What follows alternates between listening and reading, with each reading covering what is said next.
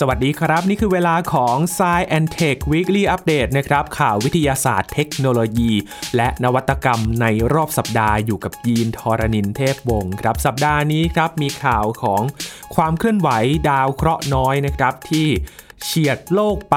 เมื่อวันที่ 27 มกราคมที่ผ่านมาในช่วงเช้าตามเวลาในประเทศไทยนะครับ เฉียดไปแล้ว และเป็นดาวเคราะห์น้อยดวงที่ เข้าใกล้โลกมากที่สุดเป็นอันดับ 4 เท่าที่มีการบันทึกมาด้วยครับ และอีกงานวิจัยหนึ่งครับ ไปดูความเคลื่อนไหวที่แกนโลกชั้นใน เขาพบว่าแกนโลกชั้นในเนี่ยมันสามารถหยุดหมุน และเปลี่ยนทิศได้ทุกๆ 70 ปีครับ และพามาดูข้อมูลล่าสุดจากยานธนรีนะครับ ยานสำรวจดวงจันทร์ลำแรกของเกาหลีใต้ ว่าส่งอะไรมาให้เราดูบ้าง และความสามารถของยานลำแรกของเกาหลีใต้นี้เขาทำอะไรที่ดวงจันทร์บ้างครับ ปิดท้ายด้วยนักบินอวกาศหญิงชาวอิตาลีนะครับกับความฝันของเธอ ที่อยากจะไปเหยียบดวงจันทร์ เป็นคนแรกของชาวยุโรปที่จะไปที่นั่น ในโครงการ Artemis ในอนาคตอีกประมาณ 2 ปี ทั้งหมดนี้ติดตามได้ใน Science and Tech Weekly Update สัปดาห์นี้ครับ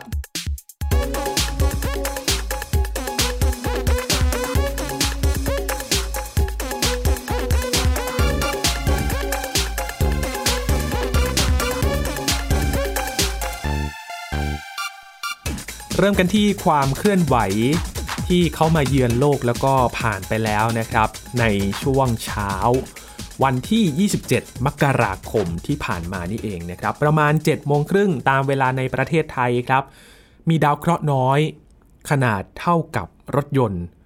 ได้เฉียดโลกไปแล้วก็ผ่านไปแล้วนะครับ ไม่ได้มีอันตรายใด ๆ กับโลกของเราแน่นอน ซึ่งจากรายงานเขาบอกว่า ระยะที่มันมาเฉียดใกล้โลกมากที่สุดเนี่ยอยู่ที่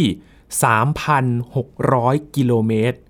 ผ่านไปทางเหนือทวีปอเมริกาใต้นะครับ จากข้อมูลเท่าที่มีการบันทึกมาเนี่ยดาวเคราะห์น้อยที่เพิ่งจะผ่านไปนี้นะครับ เข้าใกล้โลกมากที่สุดเป็นอันดับ 4 และดาวเคราะห์น้อยนี้เขาก็ให้ชื่อว่า 2023 BU นะครับ จากชื่อ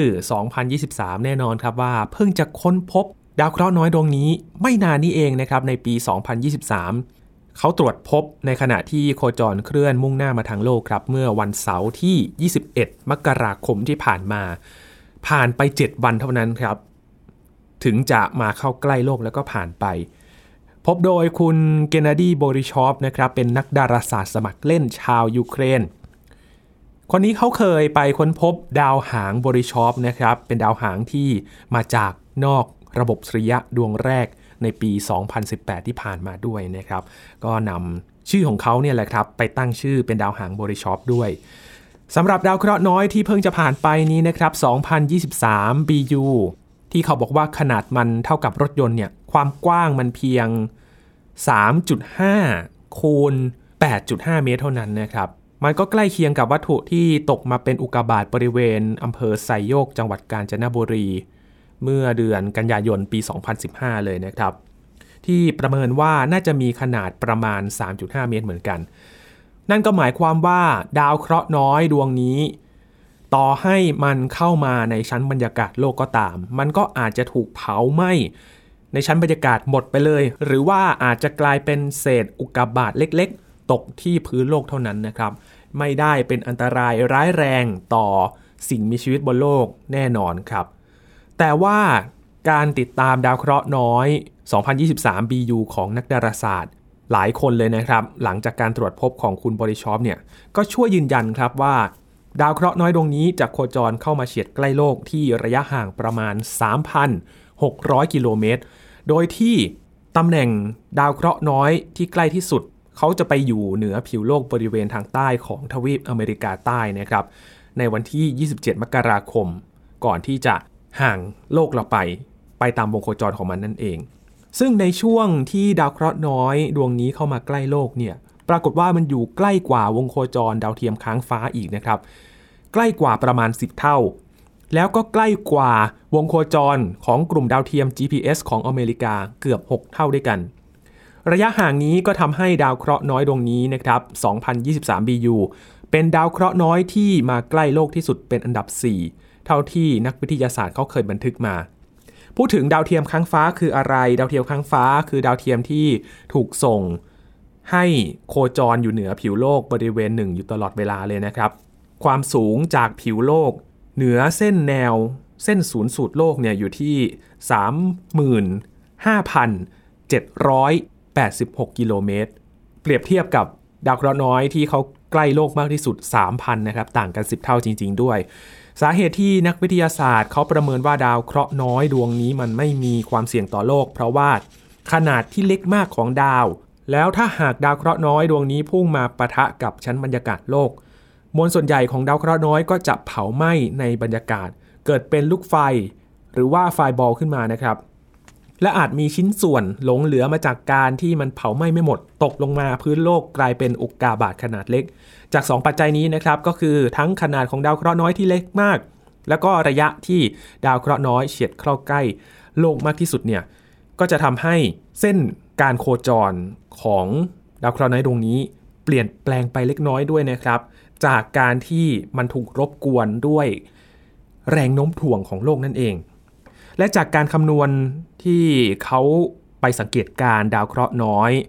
2023 BU ก่อนที่มันจะเข้าใกล้โลก มันโคจรรอบดวงอาทิตย์นะครับ ดาวเคราะห์น้อยดวงนี้มันมีวงโคจรที่ค่อนข้างจะกลมเลยครับ และใช้เวลาในการโคจรครบรอบดวงอาทิตย์เนี่ยนาน 359 วันประมาณเกือบเกือบหปีนะครับ แต่หลังจากที่ดาวเคราะห์น้อยเคลื่อนไปเฉียดโลกแล้ว มันถูกรบกวนด้วยแรงโน้มถ่วง ทำให้วงโคจรดาวเคราะห์น้อยนี้ เปลี่ยนรูปร่างการโคจรครับจากกลมเนี่ยเกือบกลมมากๆเลยเนี่ยเป็นวงรีที่มากขึ้น วงโคจรใหม่มันก็มีระยะห่างจากดวงอาทิตย์มากที่สุดอยู่ที่ประมาณครึ่งหนึ่ง ระหว่างวงโคจร โลกกับดาวอังคารทำให้ระยะเวลาการโคจรครบรอบของมันเปลี่ยนไปนะครับจาก 359 วันเป็น 425 วันนั่นเอง ก็นานขึ้น ปีอีกนิดนิดนึงนะครับ ที่มันจะโคจรครบรอบที่จะโคจรรอบดวงอาทิตย์ นี่คือความเคลื่อนไหวของดาวเคราะห์น้อยที่เพิ่งจะเฉียดโลกไปเมื่อไม่นานมานี้นั่นเองนะครับ ยังอยู่ที่เรื่องของโลกแล้วก็ดาราศาสตร์นะครับพามาดูงานวิจัยครับ ที่เขาเพิ่งจะตีพิมพ์ในวารสาร Nature Geoscience นะครับ เป็นผลงานของทีมนักวิจัยจากมหาวิทยาลัยปักกิ่งครับ เขาไปพบความเคลื่อนไหว ของแกนโลกชั้นในนะครับ โลกของเราที่อยู่อาศัยกันนี่แหละครับ พบว่าอัตราการหมุนของแกนโลกชั้นในนั้น มันมีการหมุนที่ช้าลง และมันอาจกำลังหยุดหมุน ไปจนถึง พอมันหยุดหมุนปุ๊บ มันจะหมุนย้อนกลับทิศทางไปครับ แม้ว่าโลกของเราจะเป็นดาวเคราะห์ที่เราอยู่อาศัยนะครับ แต่เรา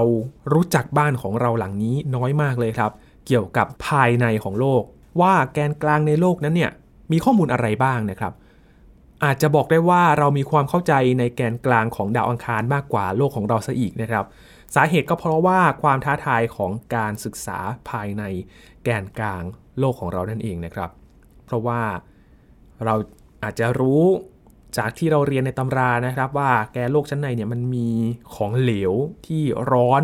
เคลื่อนไหวอยู่นะครับ การจะเจาะไปเลยเนี่ยอาจจะยากเพราะว่าแค่เปลือกโลกชั้นนอกเนี่ย ก็หนาพอแล้วกว่าจะไปถึงจุดนั้นเนี่ยอันตราย แล้วก็น่าจะใช้การลงทุนที่มหาศาลทีเดียวเลยนะครับ โลกของเรามีรัศมีอยู่ที่ประมาณ 6,400 กิโลเมตรครับ 6,400 กิโลเมตรนะครับ ยาวมากๆ แต่หลุมที่ลึกที่สุดที่มนุษย์เคยขุดลงไปนั้นก็คือ Kola Superdeepโบโฮนะครับ อยู่ที่รัสเซีย มันลึกเพียงแค่ 12 กิโลเมตรเท่านั้นครับ 12 กิโลเมตรไปเปรียบเทียบกับ 6,400 กิโลเมตรห่างกันลิบลับเลยนะครับคุณผู้ฟัง หากว่าเราไปเปรียบเทียบโลกของเราเป็นผลส้มครับ เปลือกโลกที่เราอยู่อาศัยเนี่ยรวมไปถึงก้นมหาสมุทรที่ลึกที่สุด ทั้งภายในของเหมืองทุกถ้ำที่เรารู้จัก หรือว่าจะเป็นบ่อน้ำมันที่เคยขุดลงไปลึกที่สุด เปรียบเป็นแค่เปลือกผิวนอกที่มันอยู่นอกสุดเพียง 0.1มิลิเมตรของเปลือกส้มเท่านั้นเองนะครับ เพราะฉะนั้นเราอยู่กันแค่ขอบนอกเท่านั้น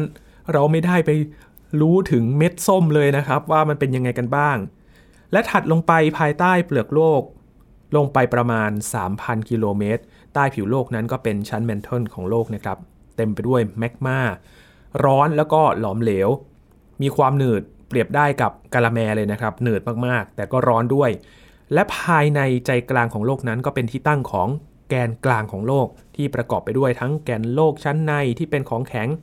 ล้อมรอบไปด้วยแกนโลกชั้นนอกที่มันเป็นชั้นหลอมเหลว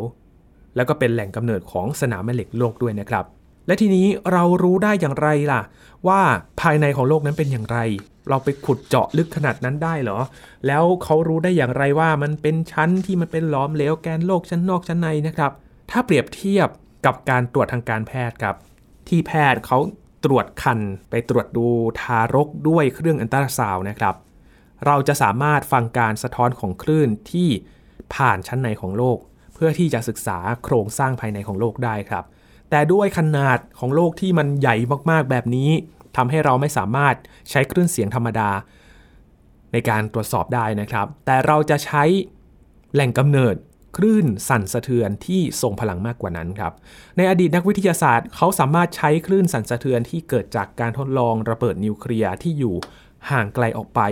ค่อนโลกในการศึกษา การสะท้อนผ่านตัวกลางที่อยู่ชั้นในของโลกได้นะครับ แต่ปัจจุบันนี้เนี่ยการทดลองระเบิดนิวเคลียร์ก็ลดลงอย่างมากเลยนะตั้งแต่กลางทศวรรษที่ 1,900 เป็นต้นมานะครับ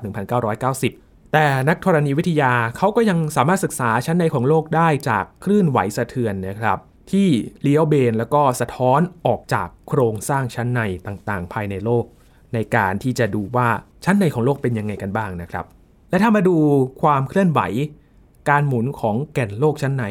มันหมุนยังไงกันบ้าง ปัจจุบันถ้าเรารู้กันอยู่แล้วนะครับ โลกหมุนรอบตัวเอง เท่ากับหนึ่งวัน หรือว่า 24 ชั่วโมง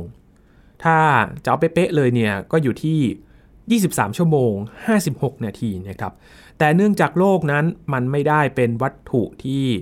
ทรงกลมแข็งขนาดนั้น แต่ว่ามันประกอบไปด้วยภายในหลาย ๆ ชั้นมี layer อยู่ด้วย แล้วก็เป็นของไหลอยู่ภายใน อัตราการหมุนของโลกในแต่ละส่วนจึงไม่ได้มีอัตราการหมุนที่เท่ากันทุกส่วนนะครับ งานวิจัยล่าสุด ของนักธรณีวิทยาจากมหาวิทยาลัยปักกิ่ง เขาได้เปรียบเทียบข้อมูล กับบันทึกการศึกษาคลื่นแผ่นดินไหวก่อนหน้านี้ และรายงานว่าณปัจจุบัน แก่นโลกชั้นในมีการเปลี่ยนแปลงที่ลดลงเป็นอย่างมากเลยครับ และบ่งชี้ว่า ณปัจจุบันนี้แก่นโลกชั้นในอาจกำลังหยุดหมุน และกำลังจะเข้าสู่ช่วงที่กำลังหมุนย้อนกลับไปอีกทางหนึ่งนอกจากนี้ งานวิจัยยังระบุว่าข้อมูลที่พบนั้นก็ไปสอดคล้องกับการหมุนกลับไปมาของแก่นโลกชั้นในทุกๆ 70 ปีด้วยครับ อย่างไรก็ตามการหยุดหมุนแล้วก็การหมุนย้อนกลับนั้นเป็นเพียงการเปรียบเทียบกับอัตราการหมุนของเปลือกโลกข้างนอกเท่านั้นนะครับ ดังนั้นถ้าจะพูดแบบตรงๆเนี่ยก็คืออัตราการหมุนของแก่นโลกชั้นในนั้น มีการหมุนที่ช้าลง และปัจจุบันนั้นมีการหมุนช้าลงจนเท่ากับส่วนอื่นของโลก และมันอาจกำลังหมุนช้าลงไปอีก จนเริ่มที่จะหมุนช้ากว่าเปลือกโลกเล็กน้อย ข้อมูลที่มีในปัจจุบันนั้นก็ชี้ว่า แกนโลกชั้นในของโลกอาจมีการเปลี่ยนแปลงอัตราการหมุนในลักษณะเช่นนี้ซ้ำกันทุกๆ 70 ปีนะครับพูดถึงการหมุนแบบนี้เหมือนเครื่องซักผ้าครับคุณผู้ฟัง มันหมุนกับอีกทางหนึ่งทีนี้มันก็หยุดแล้วมันก็หมุนอีกทางหนึ่งเพื่อให้ผ้าปั่นใช่ไหมครับซักผ้าแบบนั้น นี่คือลักษณะการหมุนของ แก่นโลกชั้นในที่เขาพบนะครับว่ามันหมุนย้อนกลับทุก ๆ 70 ปี แต่ว่าเครื่องซักผ้าเราไม่ได้หมุนกลับทุก ๆ 70 ปีนะครับอันนั้นนานไปกว่าผ้าจะซักเสร็จนะครับคุณผู้ฟัง ทีนี้มาดูกันว่า แล้วการหมุนของแก่นโลกเนี่ยมันบอกอะไรกับเราบ้างล่ะ การเปลี่ยนแปลงการหมุนของโลกนั้นไม่ได้เป็นสิ่งที่มันจะกระทบต่อการใช้ชีวิตของเราแต่อย่างใดนะครับ โดยเฉพาะสิ่งมีชีวิตโลกที่อยู่ก็อยู่กันปกติครับ รวมไปถึงมนุษย์เราด้วย หากข้อมูล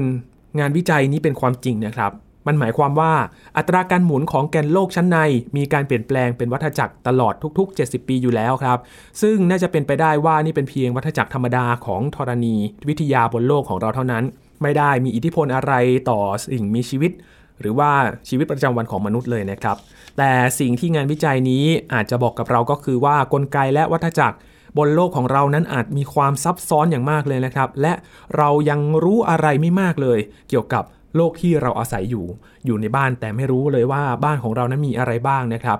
มันลึกมากจนเราไม่รู้ว่าในบ้านของเรานั้นมีอะไรอยู่ ซึ่งงานวิจัยในอนาคตน่าจะช่วยบอกเราได้มากยิ่งขึ้นนะครับ ถ้าศึกษาเพิ่มเติมโดยละเอียดในด้านต่างๆมากขึ้นนะครับ ทุกวันนี้ครับเรารู้ว่าแกนกลางของดาวอังคารเนี่ยเป็นเพียง แกนโลหะที่มันเย็นแล้วก็แข็งมากๆ ไม่มีการเคลื่อนไหวอีกต่อไปเหมือนกับโลกเรานะครับ และการเย็นตัวที่เกิดขึ้นของแกนกลางดาวอังคารเนี่ยมันเป็นสาเหตุหลักเลยครับที่ทำให้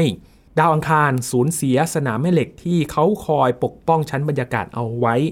ทำให้ดาวอังคารมันสูญเสียน้ำที่ครั้งหนึ่ง เคยมีข้อมูลว่ามันเคยไหล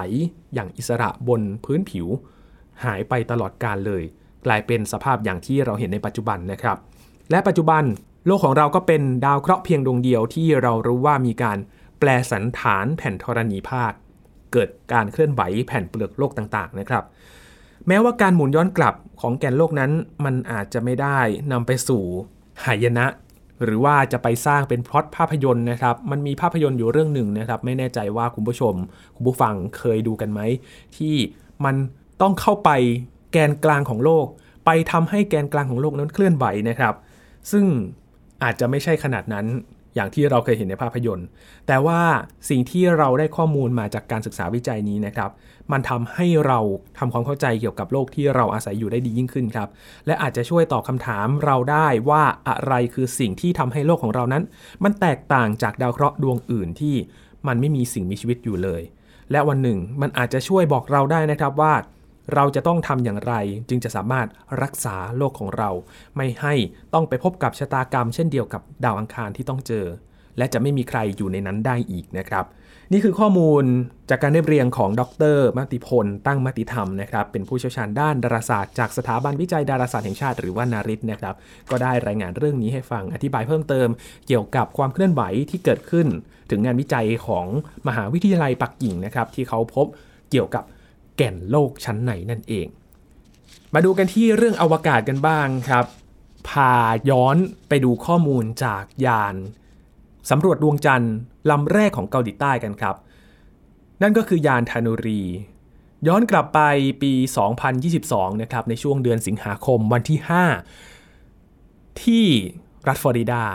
จรวดฟอลคอนายเขานำยานเทอร์โดรีขึ้นสู่อวกาศนะครับ และยานเทโนรีก็ได้เคลื่อนที่ไปโคจรก่อนที่จะเข้าสู่วงโคจรของดวงจันทร์ และก็จะทำการสำรวจ แหล่งทรัพยากรต่างๆ ที่เกิดขึ้นบนดวงจันทร์ดาวบริวารของโลกของเราครับ ทีนี้ครับมาดูความคืบหน้าของมันว่า ให้ข้อมูลอะไรกับเราแล้วบ้าง ล่าสุดครับทางสถาบันวิจัยการบินและอวกาศเกาหลีใต้ เขาเปิดเผย ภาพที่ถ่ายโดยยานธนูรีนี่แหละครับ เป็นภาพขณะที่ โลกกำลังขึ้นอยู่บนพื้นผิวดวงจันทร์นะครับ เปรียบเทียบเหมือนดวงอาทิตย์กำลังขึ้นจากผิวโลกนั่นแหละครับคุณผู้ฟังจากขอบฟ้า ทีนี้เราดูมุมมองจากดวงจันทร์กันบ้าง จากขอบฟ้าของดวงจันทร์เราเห็นโลกกำลังขึ้นมานะครับ และภาพที่ได้ของยานธนูรีเนี่ยโอ้โหคมชัดมากๆเลย แล้วก็เห็นโลกของเรา อาจจะเป็นขาวดำนะครับ แต่ว่าเห็นลักษณะชัดเจนเลย จากอวกาศว่าลักษณะของโลกเป็นอย่างไรบ้างนะครับ มีเมฆปกคลุมมีชั้นบรรยากาศนะครับ ซึ่งภาพที่ได้เนี่ยก็เป็นมุมมองของทวีปเอเชียด้วย มองเห็นทั้งเกาหลี มองเห็นทั้งประเทศไทยเลยนะครับ ที่เป็นแหลมเห็นได้ชัดเจนในแถบอาเซียนเลยนะครับ จากข้อมูลของยานธนูรีนะครับคุณผู้ฟังอาจจะสงสัย เพราะว่ายีนรายงานความคืบหน้าของยานธนูรีไป ว่ามันเข้าสู่วงโคจรของดวงจันทร์แล้วเมื่อเดือนธันวาคมที่ผ่านมา เอ๊ะ ยานธนูรีออกจากโลกไปเมื่อเดือนสิงหาคม หลังจากนั้นมันเข้าสู่วงโคจรของดวงจันทร์ เดือนธันวาคมตั้ง 4 เดือนเลยทำไมช้าขนาดนั้นนะครับทำไมไม่เหมือนอาร์ทิมิสที่ขึ้นจากโลกแล้วก็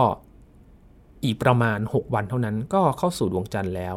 ก็เพราะว่าการเดินทางของยานดานูรีนะครับมันไม่เหมือนกับยานโอไรออนในภารกิจอาร์ทิมิสหนึ่งนะครับ เพราะว่ายานดานูรีเขาจะต้องไปอ้อมโลกก่อนครับ อ้อมไปไกลแค่ไหน ไกลที่ 1.5 ล้านกิโลเมตร ระยะทางเนี่ยเท่ากับที่อยู่ของกล้องโทรทัศน์อวกาศเจมส์เว็บเลยนะครับ อ้อมไปทางนั้นก่อน อ้อมไปไกล 1.5 ล้านกิโลเมตร แล้วค่อยเข้าสู่วงโคจรของดวงจันทร์ในช่วงเดือนธันวาคมทำไมถึงต้องอ้อมไปไกลและนานขนาดนั้น เพราะว่าจะเป็นวิธีการที่ช่วยประหยัดเชื้อเพลิงของยานได้ดีเลยทีเดียวครับคุณผู้ฟัง เพราะว่าถ้าเรา จะมุ่งหน้าตรงไปที่ดวงจันทร์เลย มันจะต้องใช้เชื้อเพลิงมหาศาล และความเสี่ยงที่เชื้อเพลิงมันหมดก็เป็นได้นะครับ เพราะฉะนั้นวิธีที่จะช่วยเซฟเชื้อเพลิง นั่นก็คือการเหวี่ยงเอายานเนี่ยไปไกลก่อนแล้วก็ค่อยๆ เข้ามาสู่วงโคจรของดวงจันทร์ และการที่ใช้เวลานานแบบนั้นเนี่ยก็เป็นข้อดีอย่างหนึ่งนะครับ เราได้เห็นมุมมองการโคจรของดวงจันทร์ที่โคจร รอบโลกของเราเห็นได้ชัดเลยนะครับ มีการเปรียบเทียบโดยทางสถาบันวิจัยการบินและอวกาศเกาหลีใต้เนี่ยครับเขาเปรียบเทียบภาพที่เขาถ่ายติดติดกัน ว่าดวงจันทร์เนี่ยมันโคจรรอบโลกยังไงบ้าง แล้วก็เห็นเป็นดวงจันทร์ที่ซ้อนกันนะครับเป็นวงที่สวยงามเลยทีเดียว ก็เป็นมุมมองที่แปลกตาเลยนะครับ ทีนี้ก็เข้าสู่วงโคจรของดวงจันทร์เรียบร้อยแล้ว และหน้าที่ของมันก็คือการสำรวจทรัพยากรต่างๆ บนดวงจันทร์นี่แหละครับ ถ้ามาดูข้อมูลว่าเจ้ายานธนรีเนี่ยเอาอะไรติดตัวไปบ้าง นั่นก็คืออุปกรณ์การทดลองทางวิทยาศาสตร์หรือว่าเพโลดนะครับเขามีอุปกรณ์ทางวิทยาศาสตร์ 6 ตัวด้วยกันติดไปพร้อมกับยาน 5 ใน 6 ตัวผลิตโดยเกาหลีใต้เลยนะครับ ถือว่าเป็นความภาคภูมิใจของผู้พัฒนาชาวเกาหลีใต้อย่างมากเลยที่สามารถสร้างยานด้วยตัวเอง และหนึ่งในนั้นนะครับหนึ่งใน 6 ก็เป็นอุปกรณ์ Shadow Cam ของ NASA ที่ติดไปด้วย เพื่อที่จะบันทึกภาพ อุปกรณ์นี้มีความสำคัญมาก ๆ เลยนะครับ ยานธนูรีใช้งบประมาณในการพัฒนาอยู่ที่ 180 ล้านดอลลาร์สหรัฐ หรือว่า 6,400 ล้านบาท เขาจะทำหน้าที่ในการเก็บข้อมูล อย่างเช่น การเก็บสนามแม่เหล็กนะครับของดวงจันทร์ ด้วยเครื่องมือตรวจวัดสนามแม่เหล็ก เพื่อจะไปทำความเข้าใจว่าซากสนามแม่เหล็กที่หลงเหลือของดวงจันทร์เนี่ยมัน มีการทำงานอย่างไรบ้างนะครับ รวมถึงก็จะไปถ่ายภาพพื้นผิวดวงจันทร์ ก็จะไปหาพื้นที่ที่เหมาะสมสำหรับภารกิจในอนาคตครับที่เขาจะส่งยานไปลงจอดพื้นผิวดวงจันทร์ และอุปกรณ์สำคัญนั่นก็คือ Shadow Cam ที่พัฒนาโดย NASA นะครับ มันสามารถถ่ายภาพที่มีความละเอียดสูง แม้ว่าจะมีแสงเล็กน้อย หรือว่าไม่มีเลยก็ตามนะครับ ซึ่งเขาจะใช้อุปกรณ์ตัวนี้เนี่ย ในการศึกษาน้ำแข็งบริเวณก้นหลุมอุกกาบาตนะครับ ที่อยู่ภายใต้เงาอันมืดมิดแบบมืดนิรันด์เลย ไม่มีใครสามารถจะเข้าไปได้นอกจากจะเอาไฟไปส่องเท่านั้น หรือว่าใช้อุปกรณ์ที่พิเศษนะครับ เพราะว่าในหลุมอุกกาบาตแหล่งน้ำแข็งตัวนี้เนี่ยมันมีความสำคัญจากการค้นพบของน้ำแข็งเนี่ยเมื่อยานจันทรายานนะครับของอินเดียเขาพบเนี่ย สร้างความตื่นตาตื่นใจให้กับนักวิทยาศาสตร์อย่างมากเลย ในการที่จะมุ่งหน้าไปสนใจดวงจันทร์อีกครั้ง เพราะว่ามันจะเป็นแหล่งทรัพยากรสำคัญครับในการที่จะขับเคลื่อนยานอวกาศ หรือว่าการสำรวจอวกาศในทางไกลกว่านั้น เพราะฉะนั้นแหล่งตัวนี้สำคัญมากๆเลย เพราะฉะนั้นก็เลยต้องส่งภารกิจหลาย ๆ แห่งเลยนะครับลงไปที่นั่น และข้อมูลที่ยานดานูรีของเกาหลีใต้เนี่ยเขาจะมาวิเคราะห์เนี่ยเขาจะมาทำแผนที่ทรัพยากรครับ แล้วก็ประเมินจุดลงจอด โดยเฉพาะบริเวณขั้วใต้ของดวงจันทร์นะครับว่า ควรจะไปลงจอดจุดไหนในภารกิจอาร์เทมิสที่จะเอามนุษย์ไปที่ดวงจันทร์อีกครั้งหนึ่ง ซึ่งเกาหลีใต้เนี่ยก็เป็นพันธมิตรในโครงการอาร์เทมิสนะครับลงนามข้อตกลง Artemis Accordเป็นประเทศลำดับที่ 10 ด้วย จะทำการสำรวจดวงจันทร์ร่วมกัน ตอนนี้เรามีภารกิจไปดวงจันทร์หลายประเทศเลยนะครับ นับตั้งแต่มีการค้นพบข้อมูลสำคัญเกี่ยวกับการพบน้ำแข็งบนดวงจันทร์ ไม่ว่าจะเป็นสหรัฐอเมริกา รัสเซีย จีน ญี่ปุ่น จีน สหภาพยุโรป อินเดียเองก็ส่งยานไป เพื่อที่จะไปดูข้อมูลอย่างต่อเนื่องเลย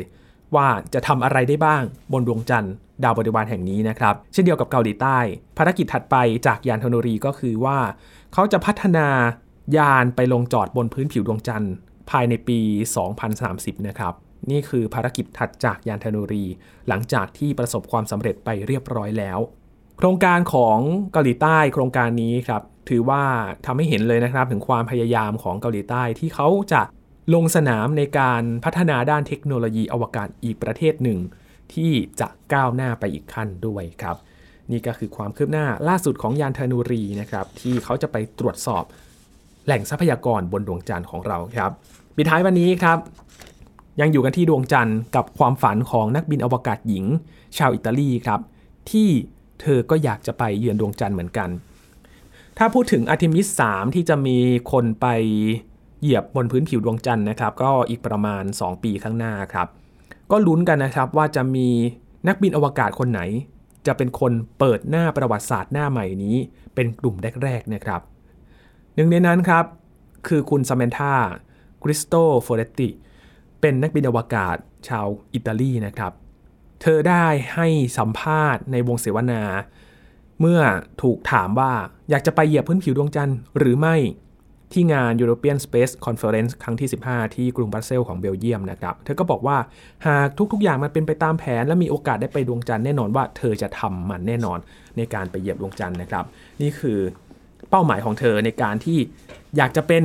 นักบินอวกาศจากยุโรปคนแรกเลยครับ ที่เดินทางไปถึงดวงจันทร์ ซึ่งองค์การอวกาศยุโรปหรือว่า ESA เองก็เป็นหนึ่งในพันธมิตรของโครงการอาร์เทมิสด้วยนะครับ ที่เขาจะไปสำรวจดวงจันทร์กันอีกครั้งหนึ่ง ซึ่งตอนนี้เขากำลังเจรจากับนาซาครับว่าจะขอโควต้าหนึ่งที่นั่งให้กับนักบินอวกาศชาวยุโรป ไปในภารกิจที่จะไปแตะพื้นผิวดวงจันทร์ด้วย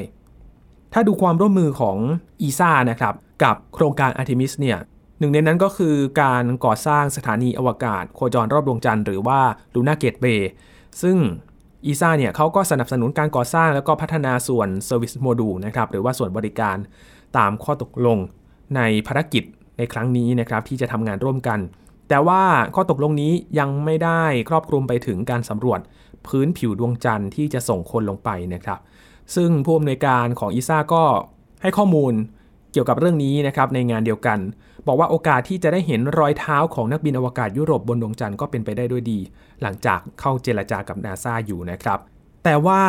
ฝันนี้มันมีที่นั่งที่เดียวนะครับ และนักบินอวกาศในยุโรปเองก็มีหลายคนเหมือนกัน อาจจะต้องแย่งชิงพื้นที่กันหน่อยครับ เช่นเดียวกับคนนี้ครับโทมัสเปสเก้นักบินอวกาศชาวฝรั่งเศส หลายๆ คนอาจจะคุ้นภาพของเขาเป่าแซกโซโฟนในพิธีปิดโอลิมปิกโตเกียวนะครับ เพื่อที่จะรับไม้ต่อ ที่กรุงปารีสจะเป็นเจ้าภาพในปี 2024 ปีหน้าแล้ว เมื่อเดือนธันวาคมที่ผ่านมานี้ครับประธานาธิบดีฝรั่งเศสเอ็มมานูเอลมาครงได้ประกาศสนับสนุนให้โทมัสเปสเก้เนี่ยจะเป็นตัวแทนของยุโรปในการไปดวงจันทร์นะครับ หลังจากที่ไปเยี่ยมชมนาซาที่สำนักงานใหญ่มานะครับ แล้วก็ไปพบกับรองประธานาธิบดีสหรัฐกัมลาแฮริสด้วย ก็ให้ข้อมูล ผลักดันอยากจะให้โทมัสเปสเก้เนี่ยไปเป็น คนยุโรปคนแรกที่จะไปเยือนดวงจันทร์นะครับ เพราะฉะนั้นศึกนี้อาจจะไม่ใช่เรื่องง่ายนะครับ จะต้องคัดเลือกกันอย่างเข้มข้นเลยว่าใครจะเป็นคนแรกของยุโรปกันแน่ อีกด้านหนึ่งครับ ถ้าประธานาธิบดีฝรั่งเศสเขาผลักดันแบบนี้ ทางอิตาลีเองก็ต้องดูกันครับว่าท่าทีของผู้นำอิตาลีเขาจะช่วยผลักดันอีกทางหนึ่งหรือไม่ หลังจากที่ก่อนหน้านี้เองนะครับ คุณจอร์เจียเมโลนีเนี่ย นายกรัฐมนตรีของอิตาลีเขาก็ทวิตแสดงความยินดีให้กับซาแมนธาที่ได้รับหน้าที่เป็นผู้บัญชาการประจำสถานีอวกาศนานาชาติ และถือเป็นนักบินอวกาศหญิงคนแรกของยุโรปด้วยที่ได้รับตำแหน่งนี้นะครับ เพราะฉะนั้นก็มาดูกันว่าถ้าหากข้อตกลง ระหว่างอีซาและนาซาในการส่งนักบินอวกาศไปร่วมจอยกันด้วยเนี่ยหนึ่งที่นั่ง ขั้นต่อต่อไปแน่นอนว่าก็คือการคัดเลือกนะครับ พอคัดเลือกก็ต้องไปฝึกฝนกัน จะต้องเตรียมความพร้อมกันหลายเดือนเลย ก่อนที่จะเดินทางไปถึงดวงจันทร์ มาดูกันครับว่า ใครจะเป็นนักบินอวกาศยุโรปคนแรกที่สร้างประวัติศาสตร์ ไปประทับรอยเท้าที่พื้นผิวดวงจันทร์ มาดูกันครับ น่าจะไม่นานนี้เราจะได้รู้กันว่า ใครจะเป็นกลุ่มแรกที่จะไปเหยียบพื้นผิวดวงจันทร์ และก่อนที่เราจะรู้ว่านักบินอวกาศชุดไหนจะไปลงจอดบนดวงจันทร์ ก็มาดูชุดแรกก่อนนะครับ ก่อนหน้านั้น อาร์ทิมิส2จะมีใครที่จะนั่งยานโอไรออนไปโคจรรอบดวงจันทร์กันบ้าง หลังจากนี้สนุกแน่นอนครับภารกิจไปดวงจันทร์กำลังคึกคักเลยทีเดียวครับ ทั้งหมดนี้คือข่าวที่เรานำมาฝากกันใน Science Tech Weekly Update สัปดาห์นี้นะครับ คุณผู้ฟังติดตามรายการของเรากันได้ที่ www.thaipbspodcast.com ครับรวมถึงพอดแคสต์ช่องทางต่างๆ ที่คุณกำลังรับฟังเราอยู่ อัปเดตเรื่องวิทยาศาสตร์เทคโนโลยี และนวัตกรรมกับเราได้ที่นี่ทุกที่ทุกเวลากับไทย PBS Podcast นะครับช่วงนี้ยีนทรณินเทพวงศ์ ขอบพระคุณสำหรับการติดตามรับฟังครับ ลาไปแล้วครับ สวัสดีครับ